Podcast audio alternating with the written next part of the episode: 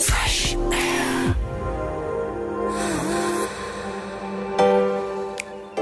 Hello, and welcome to another episode of Fresh Ears from Fresh Air, recorded at Media 360 in Brighton. I'm Neil Cowling, the founder of Fresh Air. We spoke to a wide range of brand owners and delegates, including today's guest, Jennifer Carey, the head of media at Channel 4 and board chair at Freeview. This was all before Channel 4 released their brand new imagery, which we've all seen in the last week. And so while Jennifer was keeping tight lipped about that specifically, Michaela was keen to find out how she viewed the sonic side of Channel 4. So I'm here at Media 360 with Jennifer Carey, who is head of media at Channel 4 and also a board chair at Freeview. Um, thank you for joining us, Jennifer. Hi, Michaela. Lovely to be here. Thank you. Um, we're here at Media 360 talking specifically about the context of how brands sound and their audio identity, particularly in how they are distinctive sonically in an increasingly crowded market.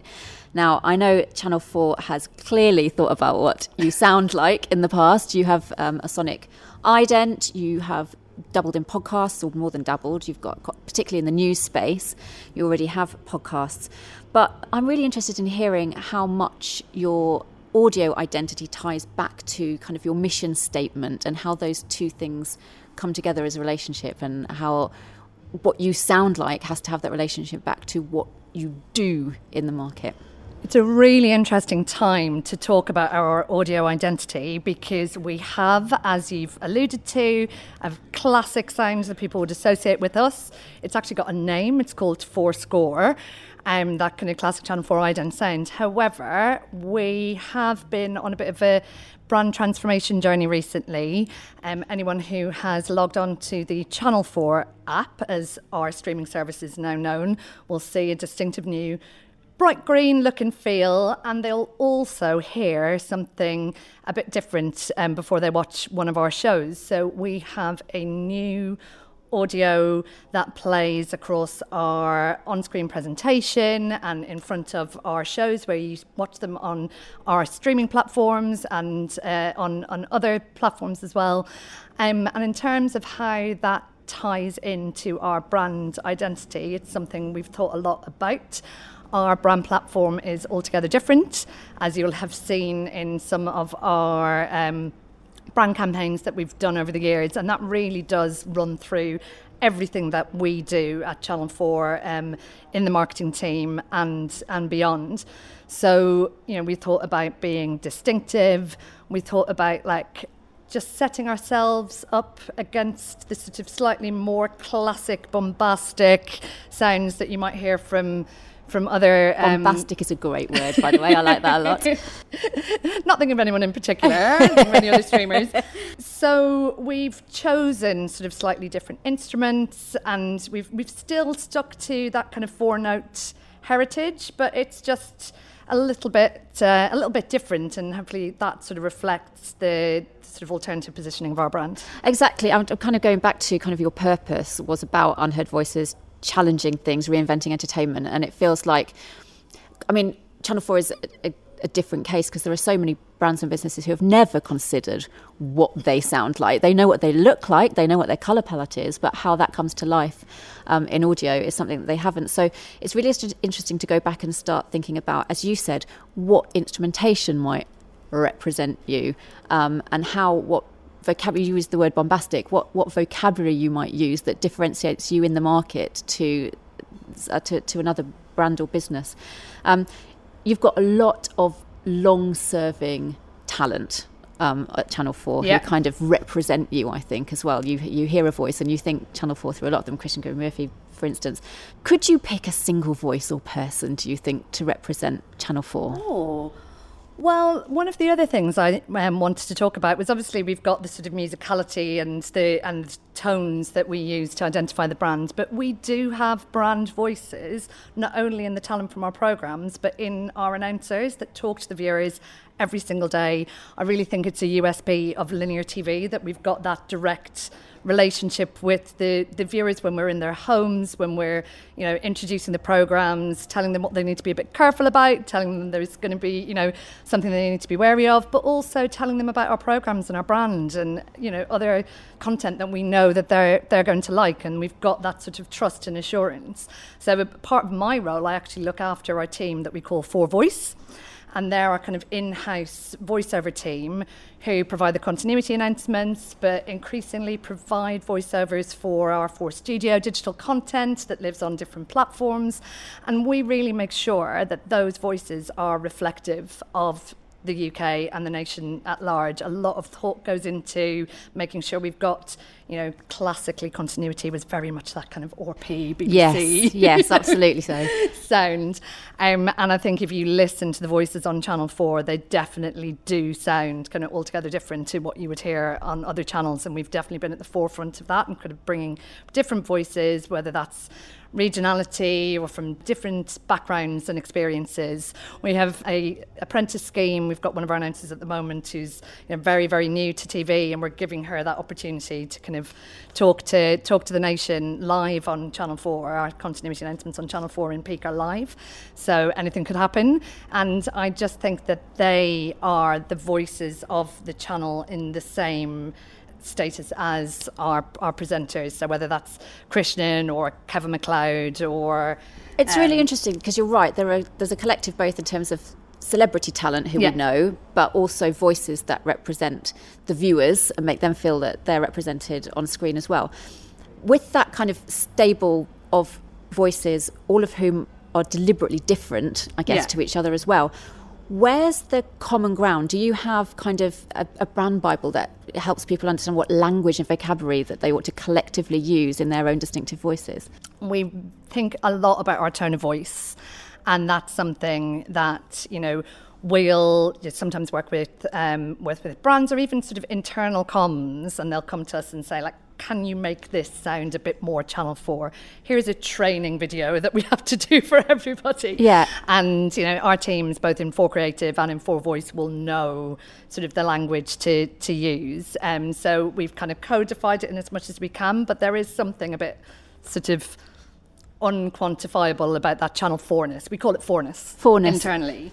So you know the um, the teams will will know how to make something sound channel four, but also to be able to flex depending on the content. That was we have one- such a range. You could be introducing Hollyoaks, and then you could be telling people that the Queen has passed away, which actually happened during Hollyoaks. And you still need to sound like Channel 4 in Yeah. all of those spaces. Has kind of your move to Leeds from London had any impact on how you sound?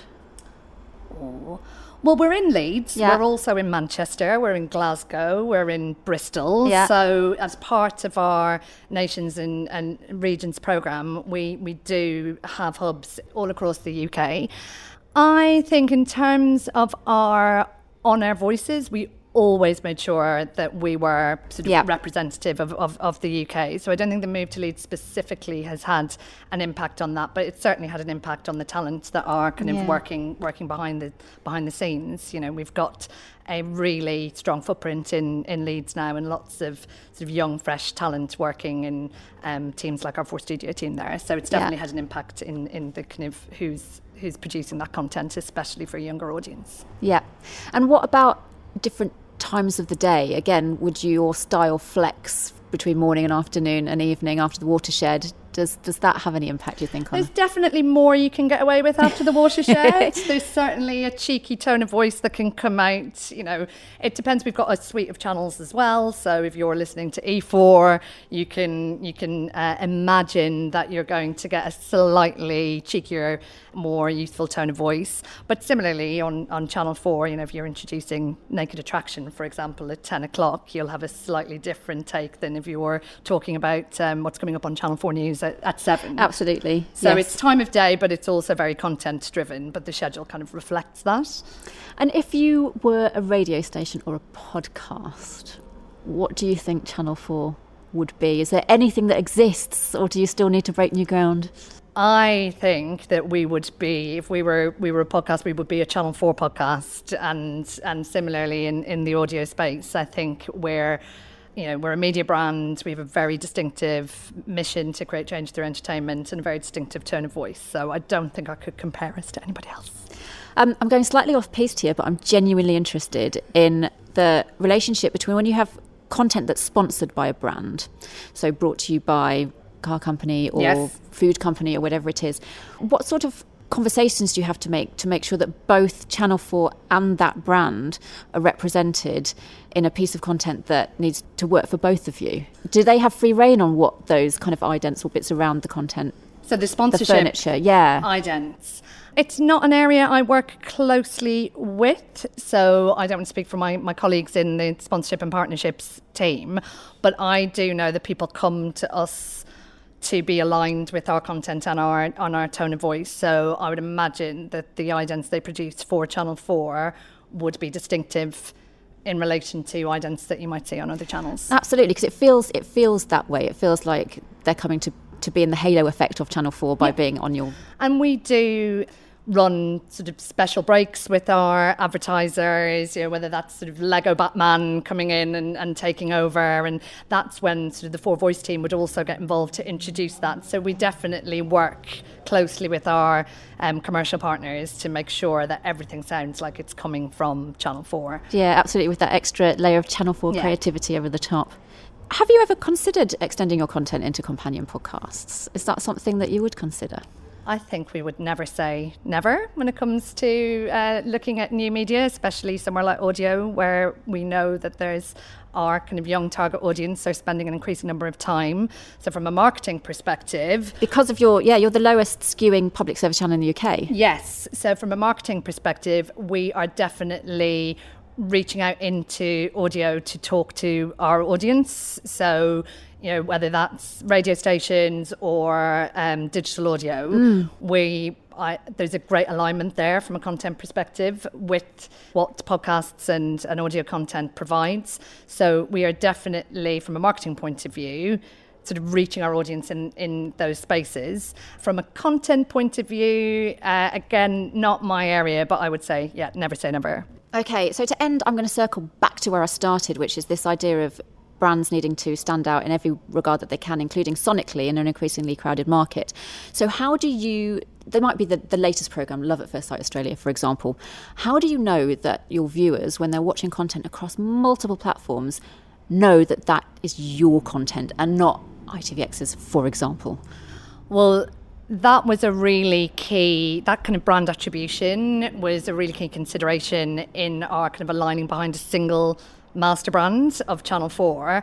And with that comes a very, very distinctive look and feel in our new bright, bright green clothes, but also sonically. Mentioned earlier our, our kind of new sound that you'll hear before you watch all of our content on the Channel 4 streaming platform. And that's really important for us to be distinctive and for our audiences to recognise that that content is coming from Channel 4, whether they're seeing it you know, on their social feeds or when they're seeing it on their connected TV or on their smartphone or tablet. So you've almost got that kind of brand stamp at the start. You, ca- you can't watch the content without understanding that it's it's it's Channel Four. It was brought to you by Channel Four. Exactly. And also, we're a commercial so we've got ad breaks. That's another opportunity for us to really kind of be distinctive in terms of our brand identity with the opticals. If you see a promo for another program, it's going to have a very, very distinctive um, Channel 4 look and, and feel and design. Thanks again to Jennifer Carey, Head of Media at Channel 4, for sitting down with us at Media 360. Uh, really appreciate it. Thank you. Thanks for having me. Well, I hope you've enjoyed our Media 360 episodes of Fresh Ears.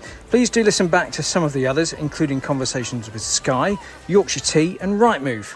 And if you'd like to find out about creating a podcast for your brand, you can find us at freshairproduction.co.uk. In the meantime, I'm Neil Cowling. Thank you very much for listening, and goodbye.